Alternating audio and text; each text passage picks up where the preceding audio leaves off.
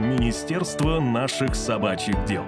Подкаст о собаках для людей. Официальные представители министерства. Будущая собака-поводырь Вафля. Действующая собака-помощник и официальная морда Центра собаки-помощники Астра. Их говорящие заместители. Волонтер-кондитер Вафли и шеф-кондитер digital -индустрии Слава Прохоров. Главный флорист Астры и фандрайзер учебно-кинологического центра «Собаки-помощники» Элина Почуева. В подкасте Министерства наших собачьих дел они будут обсуждать, как собаки становятся помощниками людей. Снова здравствуйте, наши дорогие слушатели. Мы рады снова приветствовать вас в нашем министерстве. И, Слава, сегодня я прям сразу хочу перехватить инициативу и, во-первых, сказать, что в нашем сегодняшнем выпуске мы будем знакомиться с выпускницей нашего центра Алиной, а также с ее собакой-поводырем Тей.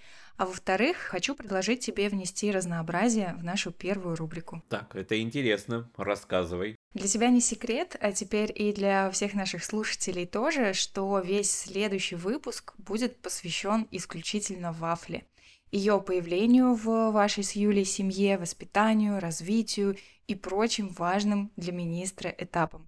Поэтому в сегодняшней пятиминутке я предлагаю поговорить не о министрах, а о встрече, которая прошла на прошлой неделе и куда меня пригласили не как фандрайзера центра, а как представителя нашего министерства. Это же дебют нашего министерства в публичном поле, поэтому, конечно же, рассказывай.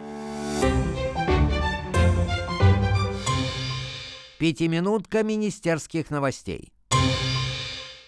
Встреча, на которую меня пригласили, это круглый стол в рамках проекта «Действуй без барьеров» при поддержке Департамента труда и социальной защиты населения города Москвы. Встреча проводилась командой «Мудрик и Ко» по проекту «Бутылка кефира полбатона. Магазин, доступный всем». Про сам проект не так давно мы делали отдельный большой выпуск. Если вы вдруг пропустили его, обязательно послушайте. Получилось очень интересно. Проект направлен на развитие доступности магазинов системой самообслуживания для незрячих и слабовидящих людей. Хочу сказать, что было очень приятно получить приглашение, адресованное именно нашему подкасту. И для меня было честью быть официальным представителем Министерства наших собачьих дел. Но, конечно, на встрече я была, как говорится, и за себя, и за того парня. То есть представляла и наш центр «Собаки-помощники», и подкаст. Но в любом случае видеть логотип подкаста наряду с другими участниками и партнерами круглого стола было очень лестно. Кстати, об участниках. Чтобы обсуждать проблему доступности комплексно, среди участников э, встречи были представители Московской городской организации Всероссийского общества слепых, представители проекта «Говорящий город», Совета по реабилитации Всероссийского общества слепых, были коллеги из Российской школы подготовки собак-проводников, а также представители сетей магазинов «Магнит», «Пятерочка» и даже была врач-аллерголог, иммунолог Российской академии медицинских наук. На встрече команда Мудрик и Ко, а напомню, что команда состоит из незрячих и слабовидящих экспертов, представила результаты опросов, которые они провели среди людей с инвалидностью по зрению, а также среди сотрудников магазинов. Анкетирование незрячих людей показало, что более 72% опрошенных испытывают в магазинах сложности при поиске и выборе товаров, а 74% незрячих в этой ситуации просят о помощи сотрудников магазинов. 96% опрошенных незрячих людей заявили, что станут посещать магазины с системой самообслуживания чаще, если будут уверены, что там им будет оказана корректная помощь. В свою очередь, результаты анкетирования сотрудников магазинов показали, что 53% опрошенных проходили обучение по работе с незрячими и слабовидящими посетителями, а обучение по работе с незрячими посетителями с собаками-проводниками проходили только 36%. В целом, все участники круглого стола убедились в том, что всех их связывает одна цель – сделать жизнь людей лучше. И каждая из организаций, которую они представляют, могут внести свой вклад в развитие доступности среды. Мы со своей стороны предложили представителям торговых сетей нашу экспертную поддержку в обучении персонала, а также предложили им рассмотреть возможность обеспечения свободного доступа для будущих собак-поводырей в обучении. То есть щенки, которые воспитываются в волонтерских репортерских семьях, чтобы они с самого детства привыкали к посещению магазинов. И в будущем это поможет им со всей ответственностью выполнять свои поводырские обязанности. Ну а я, правда, очень рада тому, что такие встречи существуют. Надеюсь, что их будет становиться больше с разными экспертами. И, конечно, что нас на них будут звать чаще. Ну что ж, я предлагаю наконец перейти к нашей основной теме выпуска и поговорить с Алиной. Привет, Алина. Здравствуйте. Алина, привет. Мы очень рады, что ты согласилась принять участие в нашем подкасте. И для начала расскажи, пожалуйста, всем нашим слушателям немного о себе. Меня зовут Алина, я из города Кемерово, мне 20 лет, я студент э, Кемеровского государственного университета по специальности клиническая психология. Алин, а у тебя в описании профиля в Телеграме написано «незрячий рифмоплет». Можешь про это пару слов сказать, пожалуйста? Да, я незрячий рифмоплет. Я, сколько себе помню, сочиняю стихи где-то лет с трех. Это очень круто. Ты знаешь, вот э, э, я тоже признаюсь, что виртуально Алину я знала еще до личного знакомства. И вот э, я подписана на ее блог, э, который называется «Мастерская рифмоплетство». Это очень интересный канал, где Алина делится своим творчеством, но, правда, последнее время канал полностью захватила Тея. Мне кажется, что она Алину там держит в заложниках, запрещает ей уже писать э, стихи и всякое такое, а говорит, говорит, пиши теперь только обо мне. Теперь мы с тобой вместе живем. Поэтому там очень много историй и наблюдений из а, жизни Алины и ты вместе. Это канал в Телеграме? Да, это Телеграм. Все так и было. А последние пару месяцев я туда ничего не пишу по обстоятельствам сессии, но последние как раз-таки три месяца мы активно занимаемся фристайлом, танцами с собаками, и поэтому, когда я туда наконец-то выйду, будет очень много чего рассказать именно из опыта обучения собаки э, серьезному кинологическому спорту. Я очень жду.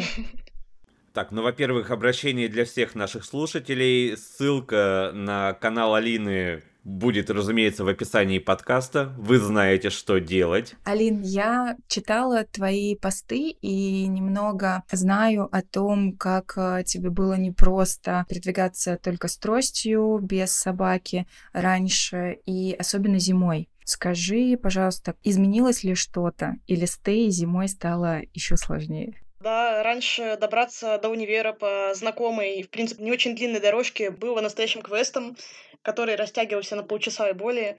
Когда появилась Тея, этот квест сократился до 10 минут легкого бега до универа. С Теей стало намного удобнее и проще. Во-первых, она ведет четко по тропинке, уже не, не впилишься ни в какой сугроб. С ней быстрее, безопаснее, проще, в том числе прыгать через сугробы. Простите, вы вместе прыгаете через сугробы? Да, мы с ней не очень умные, поэтому идем всегда через гору, если знаем, что там есть короткий путь. Как-то раз я не послушала свою собаку, хотела срезать дорогу, перейдя через наваленный сугроб. Обычно мы с Тей всегда прыгаем через сугробы, но в этот раз собака не хотела меня пускать, очень яро отговаривала, чтобы я лезла через этот сугроб. Я сказала, ну ладно, не хочешь идти, жди здесь. Перелезла через сугроб, попала с другой стороны и разбила носом забор. О боже. Ужас, какой кошмар. Всегда надо слушаться Тею. Алина, как давно Тея появилась в твоей жизни? С Теей мы познакомились 1 августа 2022 года. Скоро будет год, как мы вместе. А можешь, пожалуйста, рассказать, как строилась твоя жизнь до появления Теи и в какой момент пришла мысль, что тебе нужна Тея в твоей жизни? Всю жизнь я была слабовидящей, но остатка зрения хватало, чтобы жить полноценной жизнью, как все зрячие, и э, не заморачиваться, что я чего-то не вижу. Да, не могу прочитать мелкий шрифт, да, не вижу автобусов вдали, но это как-то особо не мешало. С годами из-за атрофии зрительного нерва у меня падало зрение, и где-то лет в 17-18 произошло резкое снижение, и буквально за год я почти ослепла. Зрение осталось где-то 1-2%. Но это был выпускной класс школы, это было ЕГЭ, это было поступление. Сидеть дома было нельзя. Я взяла трость отцовскую, у меня отец незрячий. Взяла отцовскую трость, и пошла вечером учиться ходить по-новому. Ходила я с тростью, наверное, чуть больше года. В универ пошла на первый курс, я ходила с тростью. Но еще учась в школе, когда уже зрение особо не помогало, я решила, что так дело не пойдет, с тростью мне неудобно, это ограничение свободы, это невозможность куда-то в незнакомые места пойти, в новые места пойти, куда-то поехать одной без сопровождающих. Я знала, что существуют собаки-поводыри, решила погуглить эту тему. Первым сайтом вылез сайт УКЦ «Собаки-помощники». Ну, я, недолго думая, подала туда заявление. И один год и девять месяцев ровно я каждый день, каждую минуту и каждую секунду ждала, когда мне позвонят. Когда мне позвонили, я забрала Тею. Мы в середине августа приехали домой, и с этого момента я больше не вспоминаю, что я не вижу. С Тей все вернулось на круги своя и даже лучше. Теперь у меня очень активная, насыщенная жизнь Тут куча новых знакомств, с кучей путешествий, мероприятий, съемок, интервью, всякого кипиша. У меня теперь новые хобби. Вот даже танцевать научилась вместе с собакой. Поэтому Тея просто перевернула жизнь. А скажи, пожалуйста, с момента звонка из центра, что ты можешь приезжать, готовилась ли ты как-то к тому, что в твоей жизни появится собака, которая будет жить вместе с тобой? Ну и учитывая, что Кемерово — это не самый близкий город относительно Москвы, Привет Кузбассу. Насколько сложно было вообще приехать в центр? Готовилась к поездке за собакой я заранее. Я откладывала всю свою немаленькую инвалидскую стипендию целый год. Я накопила 100 тысяч рублей, чтобы поехать вместе с мамой из Кемерово, потому что билеты на самолет не дешевые. Я накупила собаке заранее много всякой разной амуниции. Я еще не знала, кто у меня будет, мальчик или девочка. Поэтому всякую-всякую разную амуницию покупала. А когда мне позвонили 14 июля, хорошо этот день помню, сидела одна дома, и тут звонок с незнакомого номера. Я думаю, это дозвонщики, мошенники какие-то. А меня счастливили. Я сижу дома одна на кровати и не знаю, с кем поделиться своей радостью. Сказали приезжать за палевой девочкой. А скажи, пожалуйста, вот, а ты как-то как-то представляла представляла свою собаку?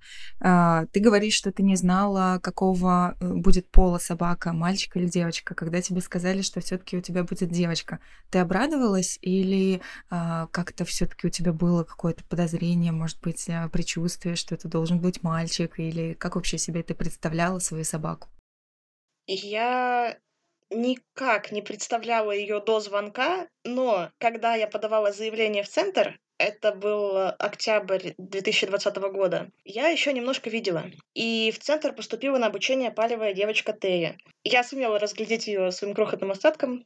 Она мне почему-то очень понравилась. Вот все собаки до собаки, лабрадоры, прикольные, веселые, классные, милые. А эта, она не очень веселая на фотографии была, скорее задумчивая. Но она мне так понравилась. Она такая какая-то прям красивая. Не, не знаю, как, какая, просто шикарная была. Почему-то она мне запала в душу. Я до сих пор эту фотографию помню. Я тогда подумала, вот бы у меня была такая же красивая собака. Когда мне позвонили из центра, сказали, что будет палевая девочка, я очень внимательно следила за всеми собаками центра и точно знала, что палевых девочек там две, Тея и Ялта. Но так как Ялта очень давно не появлялась в соцсетях центра, когда пришли домой родители, я сказала, мне позвонили из УКЦ, мы едем за Теей. И так все и решили, что едем мы за Теей. И вот с 14 июля до 1 августа я точно была уверена, что мне достанется Тея. А когда Нина Васильевна вывела мне мою палевую девочку, мое предсказание сбылось. Это была Тея. Ну, очень здорово.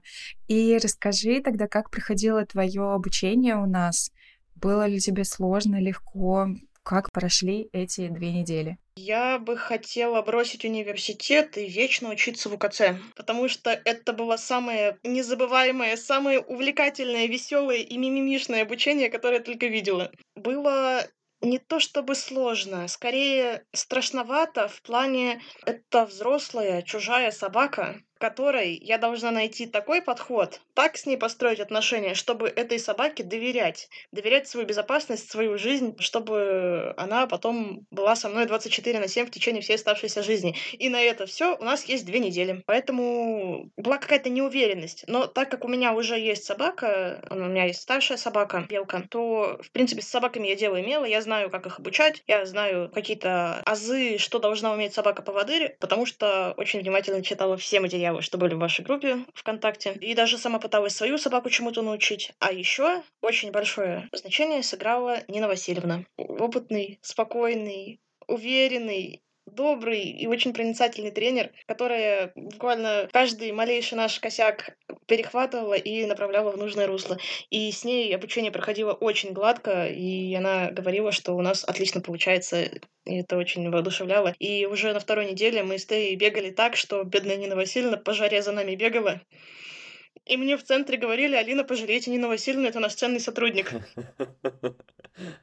Алина, расскажи, пожалуйста, а чем именно вы занимались? То есть вы живете в центре, как строился ваш день, ну вот в среднем, чему пришлось научиться и как это происходило? Обучение в центре состоит из двух основных блоков. Это практический и теоретический. Каждый день мы выходили с тренером и собакой на тренировочные маршруты. Они были разной сложности. Бывало, за день проходили два коротких или один длинный. Учились ездить на транспорте, учились работать в магазинах, на эскалаторах. И также это был теоретический блок. Э, читался каждый день курс лекций. Они были длинные, сложные. Нужно было очень много всего выучить, запомнить. Так как мне хотелось скорее очутиться вместе со своей собачкой, потискать ее, погладить ее, то как-то лекции особо в голове не откладывались. Поэтому по приезде домой пришлось переслушивать методичку, чтобы освежать воспоминания. А, что-то спрашивать заново у сотрудников центра, и у уже опытных владельцев. Но лекций было много, они были по абсолютно всем аспектам совместной жизни и работы с собакой. Это и общий курс дрессировки, и специальный курс дрессировки, работа в зданиях, на транспорте, на маршрутах, ветеринарный блок, уходовый блок был. А скажи, пожалуйста, у нас родилась тут локальная легенда. Доводилось ли тебе в здании учебно-кинологического центра подниматься на второй этаж? Да, мне приходилось подниматься на второй этаж по крутой, замечательной, изумительной, офигительной лестнице. Видишь, Слава, все любят нашу лестницу. Она прекрасна. Она тренирует вообще всех. Алин, а скажи, пожалуйста, вот когда закончилось ваше обучение, Нина Васильевна сказала, что вы знаете более-менее все, что вам нужно знать, чтобы существовать вместе с Тей. Как прошло ваше путешествие до Кемерово назад? Путешествие прошло в общем и целом хорошо. Тея была молодец, хоть мы и очень устали с дороги. Она лежала в самолете у моих ног, спокойно перенесла перелет. Мы рано утром приехали домой, и два дня я ей дала на адаптацию, потому что, по сути, мы пересекли полстраны, сменился часовой пояс, на целых четыре часа сдвинулся. Но Тея очень быстро приспособилась, и на второй день уже требушила меня, чтобы я пошла с ней скорее работать. Я взяла в руки шлейку, и собака была бесконечно счастлива, что мы наконец-то идем работать. А в самолет вас пустили без проблем?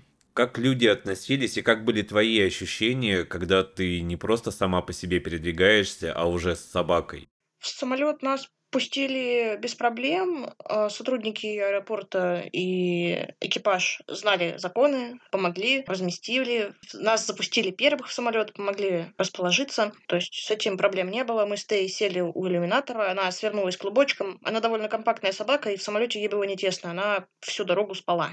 Алин, вот скажи, ты правильно заметила, что здесь, в центре, вы провели всего лишь две недели, до этого Тея прошла серьезный курс обучения, потом вы учились вместе, и потом вы приехали домой в абсолютно незнакомое пространство. И хотя я знаю, что здесь тренер и тренеры даже разные и на лекциях, и на практике вас обучали, обучали тому, как изучать свои собственные маршруты дома, но как все-таки это было у тебя в жизни? Какие были самые первые маршруты, которые ты изучила с Теей?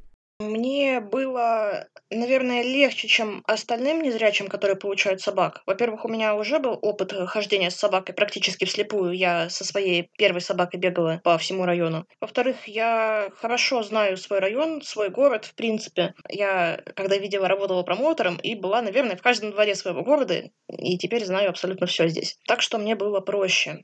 Первый маршрут, который мы изучили, был маршрут до полянки для выгула. Он так у нас и остался, он сейчас есть. Хоть мы не часто ходим на ту полянку, а там сейчас бродячая стая живет, но маршрут в ту сторону, в то направление называется Поляна. А второй маршрут, он тоже маленький, метров 200, он называется Остановка. Это наш основной маршрут. Мы с этой остановки уезжаем в университет. А твоя первая собака, белка, это просто обычный питомец, правильно я понимаю? Да, белка-дворняжка, ей будет 7 лет в августе.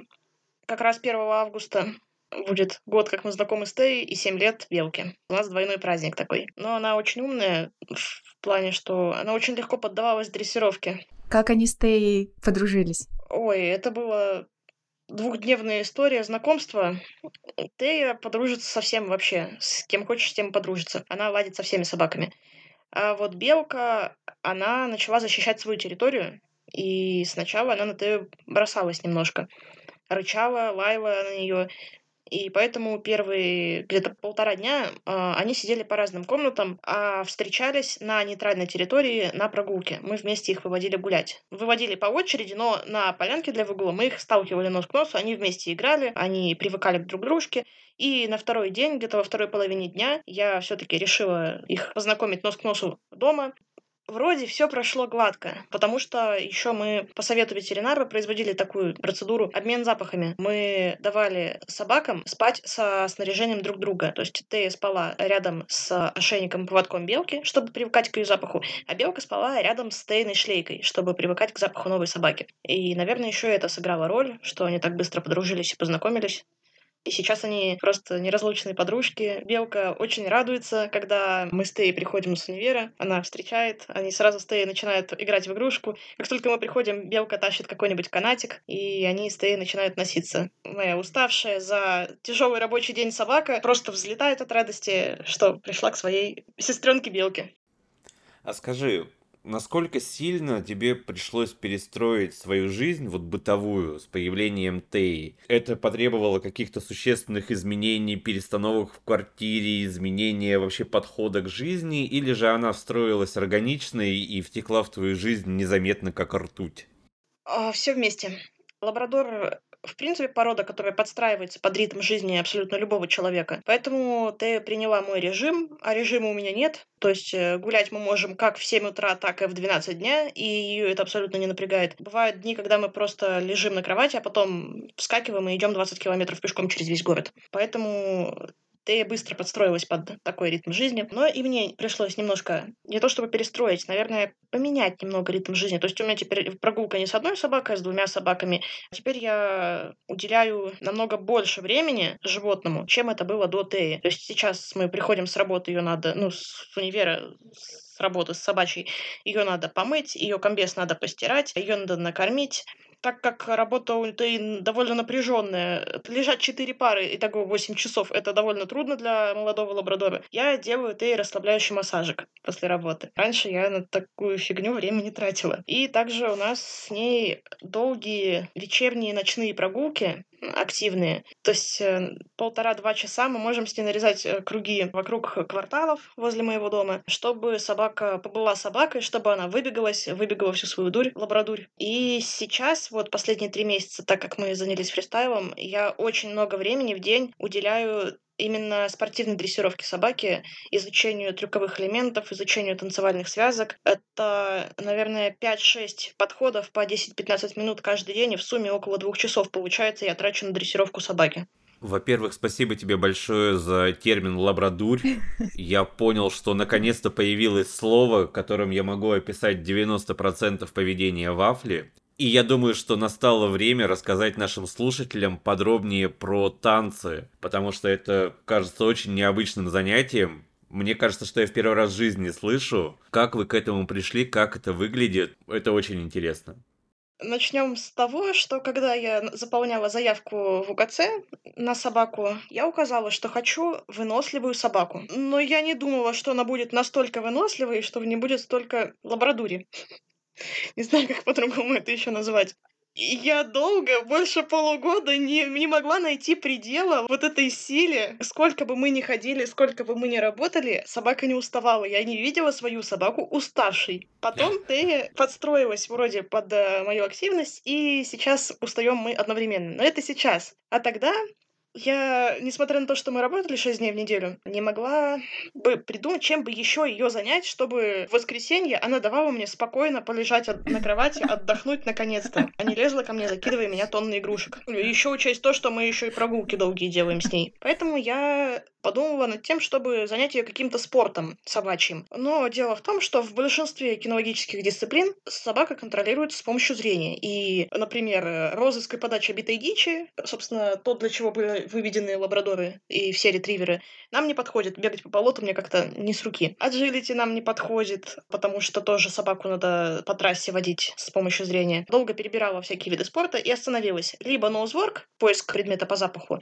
либо фристайл. Это танцы с собакой. И как раз в это же время, где-то в марте 23 -го года, увидела, что у нас э, в Кемерово в дрессировочном центре Барбосыч открывается набор на трюковую дрессировку, сформируются группы небольшие, по 4 собачки, и будут изучаться трюковые элементы. Занятия как раз проходили удобненько по воскресеньям, и мы с Тей записались, и со 2 апреля мы с ней начали заниматься трюковой дрессировкой.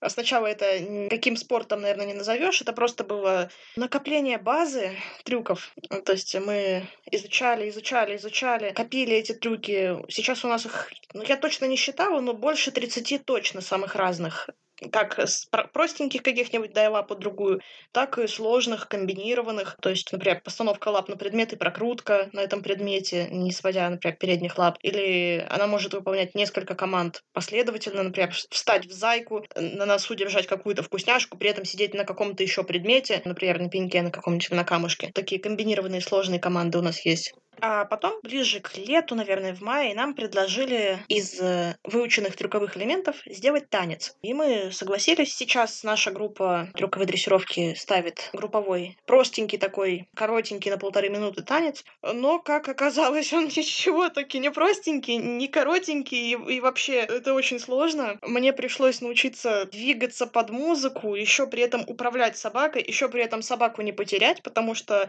остальные люди у нас в группе зрячие, обычные люди, просто со своими питомцами, и они контролируют собаку взглядом. Мне в этом плане намного сложнее потеряться в ринге — это расплюнуть. Очень неприятные такие элементы есть. Прокрутки, когда собака крутится на одном месте вокруг себя по часовой стрелке, а мне надо в это время вокруг крутящейся на месте собаки ходить против часовой стрелки, обойти ее кругом и вернуться в исходную точку, встав правым плечом к зрителю. Закройте глаза и попробуйте это сделать, еще при этом управлять собакой. Это очень сложно оказалось. И уже больше месяца мы отрабатываем эти несчастные полторы минутки танца, но мы делаем это не только для того, чтобы измотать собаку, или чтобы она была уставшей, приходила домой, падала и спала, а не доставала меня. Я еще задалась целью выйти в ринг. И в ринг не в какой-то там категории там параденс или еще что-то такое упрощенное инвалидское. Я хочу выступать в общей категории, в общем зачете. И, наверное, к концу года очень хотим с Тей выступить в классе дебют. А, вообще кинологический фристайл — это вид спорта, зарегистрированный официально в РКФ, который имеет как неофициальные классы, вроде параденс, открытого, дети, ветераны и прочего, так и официальные классы. Их три. Дебют, первый начальный класс прогресс, это класс для уже продолжительное время занимающихся и достигших определенных результатов собак. И это класс мастер. В классе мастер соревнования проводятся на мировом уровне. То есть чемпионаты по фристайлу, чемпионаты мира и чемпионаты Евразии чемпионат Европы, чемпионат России проводятся в классе мастер фристайл. Ну, это вообще предел мечтаний, лучше бы не закатать губу в ту сторону. Я сейчас сижу с открытым ртом.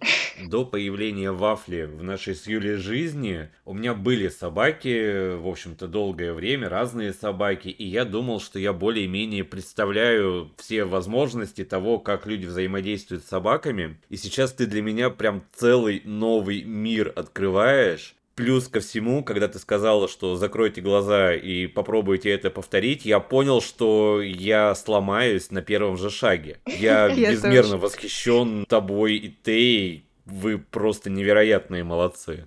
Да, я тоже восхищена, вы очень крутые, и мы все желаем вам огромных успехов, будем болеть за вас и следить за тем, как вы танцуете, ну это же очень круто. Причем... И ждать на мировых чемпионатах. Обязательно. И причем это же ваше хобби, то есть это не твоя там, не знаю, основная деятельность, потому что ты еще умудряешься учиться в университете, а это же вообще я не представляю, как это все можно совмещать в своей жизни. Вы, правда, большие молодцы. И раз уж я затронула тему университета, то мне, правда, очень интересно узнать, а как реагируют на Тею в твоем университете?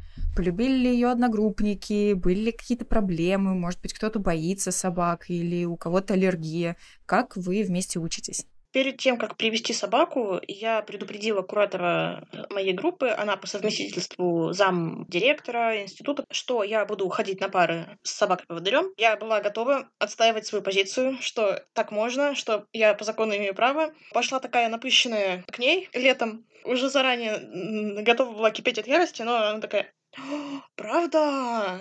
Здорово, я знаю про таких собак, они очень умные, мы очень вас ждем. Я всех предупрежу, и охрану, и преподавательский состав. Приходите обязательно, это же очень классные собаки. Так интересно. Э, в общем, когда мы с Тей учили маршрут до университета, подходя к дверям моего корпуса, мы там остановились, я прикармливаю собаку, двери распахиваются, выбегают радостные охранники. А мы вас ждали, нам говорили, что вы придете. Проходите, проходите скорее, давайте мы вам весь университет покажем. Их не взволновало, что я уже там год учусь, и что университет-то я знаю, нас пропустили. Мы с Тей походили по универу, она довольно быстро запомнила все нужные мне объекты. В учебный год мы с ней отправились уже такие веселые, без всяких проблем все прошло. Ты за неделю стала звездой не только моего института, но и всего университета. С ней делали селфи, самые строгие преподаватели таяли от милоты. Сейчас Тея у нас пушистый антистресс, экспонат по анатомии, будущий терапевт, как ее обозвали. Я в социально-психологическом учусь, я клинический психолог, ну, по сути, психотерапевт. И собака у меня тоже будущая собака-терапевт. Ей сказали, ректор выдаст диплом. У нее второе высшее, первое по Водыбскому, а еще это единственный студент, которому разрешено иметь хвост и спать на парах.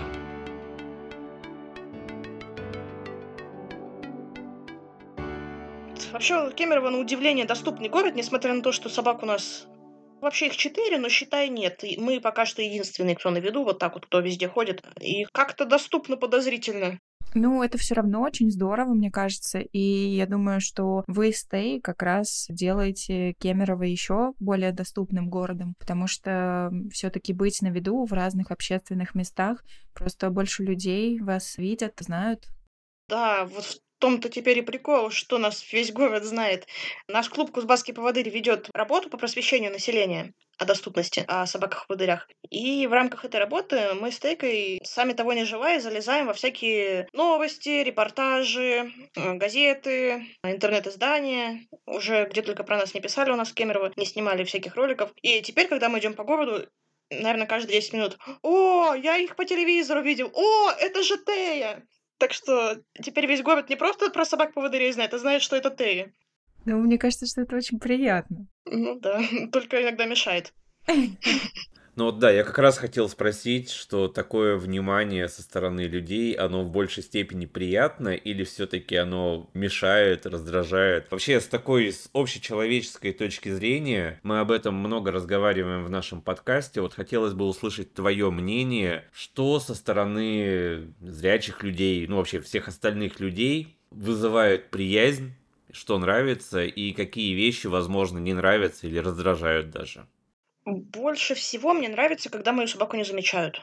Это самый удобный вариант, наверное. Просто делать вид, что собаки нет. Ну, собака, трость нет никакой разницы. Это средство реабилитации, а не милая зверюшка, которую надо покормить и потискать срочно. Но такое случается достаточно редко, и в основном все подходят, э, спрашивают, нужна ли вам помощь, а пока я говорю, что да, нужна, либо нет, не нужна, Тея уже затискали. И это неприятно. Тея очень отвлекаемая собака, ее довольно просто переключить с работы на веселье и с веселья на работу, но так как она отвлекается на людей, переключать ее ее приходится очень часто. Поэтому иногда внимание людей вызывает некие сложности, трудности. Ты слышит свое имя и сразу радуется.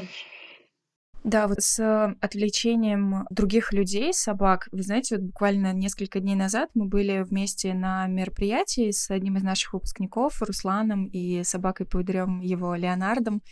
И мы сидели там на наших местах, это была конференция, и просто подходит абсолютно без, каких, без какого-то предупреждения девушка, накидывается на Леонардо и начинает его чесать. Вот прям трепет его. Ой, Леонард, привет, привет, как мы с тобой давно не виделись. Руслану при этом не говорит ни слова. То есть она с Русланом даже не поздоровалась. Она сразу накинулась на Леонардо. И когда я, ну, как бы наблюдаю эту всю ситуацию и говорю, девушка, пожалуйста, не, не нужно собаку гладить, она сейчас на работе, не отвлекайте ее, пожалуйста она продолжает гладить и говорит, так я же знаю, я же знаю, что этих собак нельзя отвлекать. Я вот всем своим коллегам говорю, что этих собак нельзя отвлекать. Но мне можно. Я в шоке. Она ушла. Я говорю, Руслан, что это было? В общем, мы какими-то там методами выяснили, что они где-то были знакомы, как-то на каком-то тоже другом мероприятии. Но почему девушка сделала вывод, что ей все-таки можно гладить Леонардо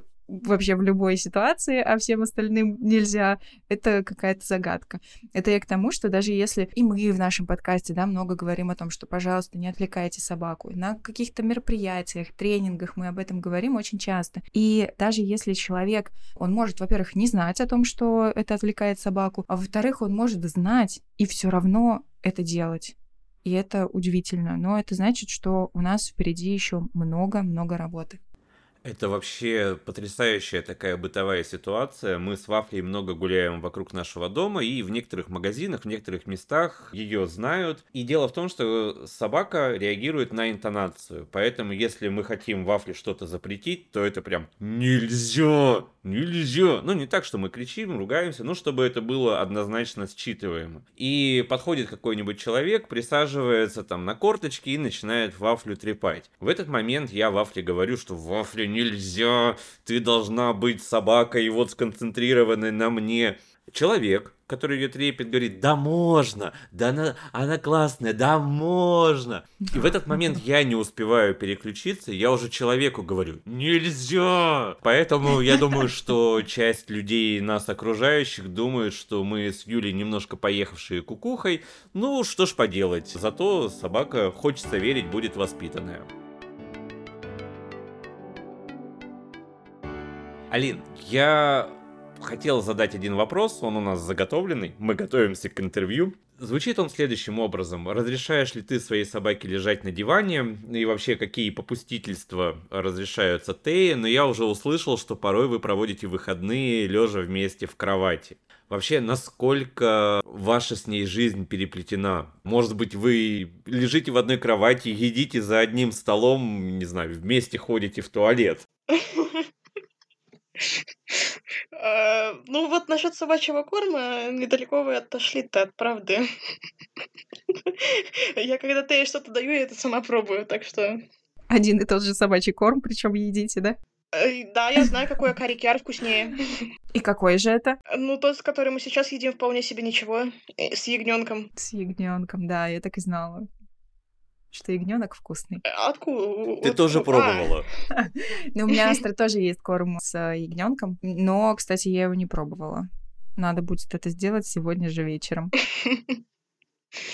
Так, насчет кровати. Нет, в кровати батонюсь я, ты батонится возле кровати. У нас, несмотря на то, что собака — это часть моей жизни и продолжение руки, это намного больше, чем просто собака. У нас все-таки касательно бытового совместного проживания есть строгие правила. Никаких кроватей. Твой пол, вот все 75 квадратных метров, это твое, а кровать моя ни на какие мягкие поверхности ты у меня не залазишь. За столом выпрашивать запрещено, хотя она это делает, это же лабрадор. То есть э, со стола мы ее ничем не кормим, она на строгой диете, потому что аллергичит на все абсолютно. Ну, еще ряд правил есть, то есть не ставить, например, лапы на стол, не складывать морду на стол. Я ее пытаюсь отучить от того, чтобы она прыгала на людей, она обниматься прыгает, на задние лапки поднимается и обнимается. Но это трудно.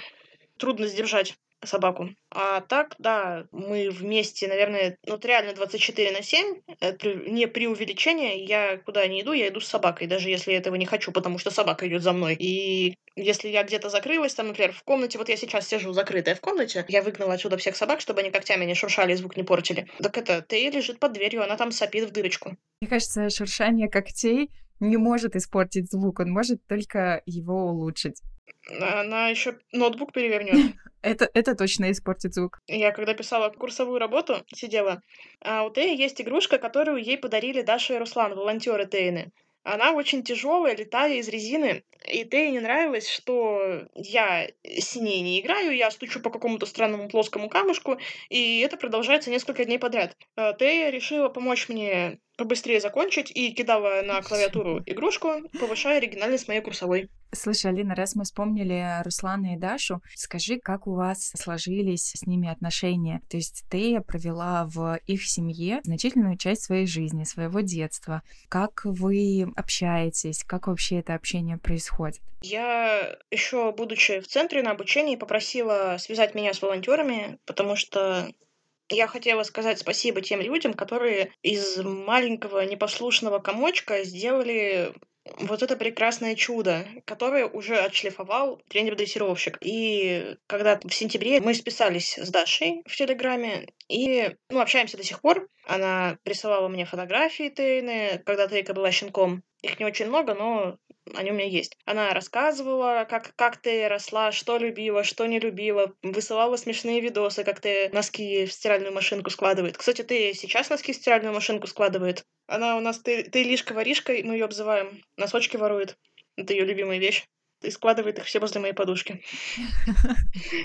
Да, я могу проснуться обложенной носочками или игрушками. И я вообще очень люблю фотографировать и снимать как бы это странно не звучало. И все видео, даже те, которые не попадают ни в какие соцсети, я отсылаю Даше и Руслану, рассказываю интересные истории, которые произошли за день со мной и Тейкой. И она рассказывает интересные истории. Я часто замечаю какой-то нюанс поведения у собаки, которому не могу найти объяснение, и спрашиваю волонтеров, собака так-то так-то себя ведет, что это значит. И уже в нескольких ситуациях волонтеры именно, не какие-то там профессионалы, у которых 3-4 собаки, не тренеры-дрессировщики, а именно волонтеры объясняли, почему собака так-то или так-то себя ведет. Потому что именно они ее вырастили, ребенка этого. Ну и вообще волонтеры очень рады, что с ними общаются. Наши волонтеры вырастили 10 щенков. Да, они вообще на наши э, герои. 10 поводырят. А общаются с ними только я, Кристина с Кодой и Света с Оливером. Все.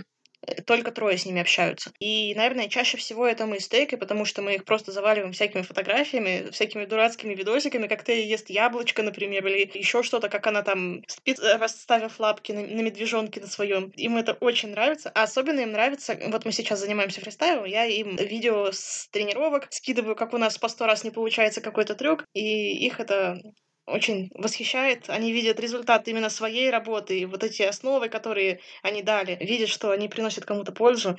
И, по-моему, волонтеры очень счастливы. Счастливы быть волонтерами, несмотря на то, что они уже 10 раз оторвали от сердца родного ребенка. Да, я уверена в этом. Слав, а ты представляешь, что вы с Юлей, возможно, также будете общаться с будущим хозяином вафли? Честно сказать, нет. Потому что на данном этапе, учитывая, что нам все-таки придется расставаться с вафлей, этот момент все приближается и приближается, поэтому я думаю, что это какая-то защитная реакция мозга. Пока проще представить, что в какой-то из дней мы ее отвезем в центр и попрощаемся навсегда. Это очень сложная тема. Но я думаю, что да, конечно же, мы будем с интересом следить, да и не только мы, учитывая, что Вафля уже полноценная медиа-звезда, которую знают не только выпускники учебно-кинологического центра и его сотрудники, но и многие-многие люди за пределами нашей тесной дружной компании. Поэтому, конечно же, будем следить. Не может Вафля просто так пропасть с радаров. Если я вдруг увижу хозяина вафли в чате владельцев собак поводырей в WhatsApp, я обязательно ему напишу. Как тесен мир. Потому что зачастую все собаки там появляются. Я думаю, что будущий владелец, либо владелица вафли, пока даже не представляет, какой объем публичности рухнет сразу вместе с собакой. То есть это будет собака-поводырь и чемодан медийности еще в придачу. Алина, раз уж ты рифмоплет, можешь ли ты нам что-нибудь прочитать из своих произведений? На твой вкус, для наших слушателей. Могу про собаку-поводыря рассказать. Правда, его Алина точно его уже видела. Ну, ничего страшного. Собаке-поводырю посвящается. Уши белые, глаза карие, шерсть короткая, хвост прямой. Идет медленно, но уверенно, с гордо поднятой головой. Часто слышит он восхищенное. Лабрадор, ну красавец пес. но проходит мимо и никогда не задирает свой черный нос. Потому он горд, что в отличие от дворовых собак суеты, на спине своей красный крест несет с крупной надписью «Поводырь». Он шагает вперед размеренно, все обходят его стороной. Ведь за шлейку, как за соломинку, его держит хозяин слепой. Они будто плывут сквозь толпу людей по большому и шумному городу. Не боится пес ни машин, ни гроз, ни жары не боится, ни холода. Для хозяина пес, как окошко в мир, солнце луч, освещающий все вокруг. Он не просто незрячего поводырь, а бесценный помощник и преданный друг. Это очень-очень круто. Это просто потрясающе. Спасибо, Алин. Обязательно подписывайтесь на канал Алины. Ссылка будет в описании. Алина, ну, спасибо, что рассказала о себе и ты. Ваш тандем, конечно, просто потрясающий и очень-очень вдохновляющий. Да, спасибо, спасибо, спасибо большое. Это был очень интересный разговор. Спасибо, что присоединилась к нам. Вам большое спасибо, что позвали. Было очень интересно и смешно с вами пообщаться, поделиться историями, даже самыми глупыми. Они же самые интересные. Не бывает глупых историй, мне кажется, про собак. Если надо, у меня еще багаж есть. Ну что ж, очень классный и душевный разговор у нас получился. И веселый, и со стихами. Ну и в целом такие истории очень вдохновляют. Действительно, Алина нам доказывает, что жизнь незрячих людей может быть супер интересной, насыщенной и, собственно говоря, ничем не отличаться от жизни зрячих. Алина танцует с собакой. Элина, вот скажи честно, как часто ты танцуешь с Астрой? Ты знаешь, у меня Астра знает команду «Танцуй». По этой команде она кружится просто вокруг себя в одну сторону. И когда-то у меня была идея попробовать заняться с ней танцами с собакой, потому что я была вдохновлена этим видом спорта, я видела, как люди танцуют с собакой. И, кстати, Алина не единственная наша выпускница, которая занимается этим спортом но я просто чувствую себя такой деревянной. То есть Астра танцует прекрасно, в ней я уверена. Но когда я только начинаю представлять, что мне тоже нужно будет делать какие-то движения, то я сразу говорю, нет, простите, это, э, этот позор не для меня. Дорогие друзья, если вы находитесь в той же ситуации, что и я, и сегодня впервые услышали про танцы с собаками, обязательно ставьте лайк под этим видео и пишите в комментариях, что, блин, офигеть, люди танцуют с собаками, и это целый настоящий вид спорта. Слава, я вижу, что сбор на воспитание вафли продвигается пока еще очень медленно, поэтому мы и решили, как я уже сказала в самом начале, что в следующем выпуске мы подробнее расскажем об этом министре. Может быть, именно это вдохновит наших слушателей сделать пожертвование на ее образование. Я с большим удовольствием расскажу все, что знаю про вафлю, а все, что не знаю, с готовностью выдумаю. И будем надеяться, что это поможет ей, и люди будут активнее донатить. Иначе вафля так и останется третируемая кошками. Я надеялась, что они уже подружились. У них дружелюбие это константа. Просто 95% дружелюбия приходится именно на сторону вафли, на кошек остается 5%. Ну а в остальном они очень даже дружные. Ну ладно, давай об этом а, ты тогда подробнее расскажешь в следующем выпуске. А на сегодня мы с вами прощаемся. Всем спасибо и всем хорошего дня. Пока.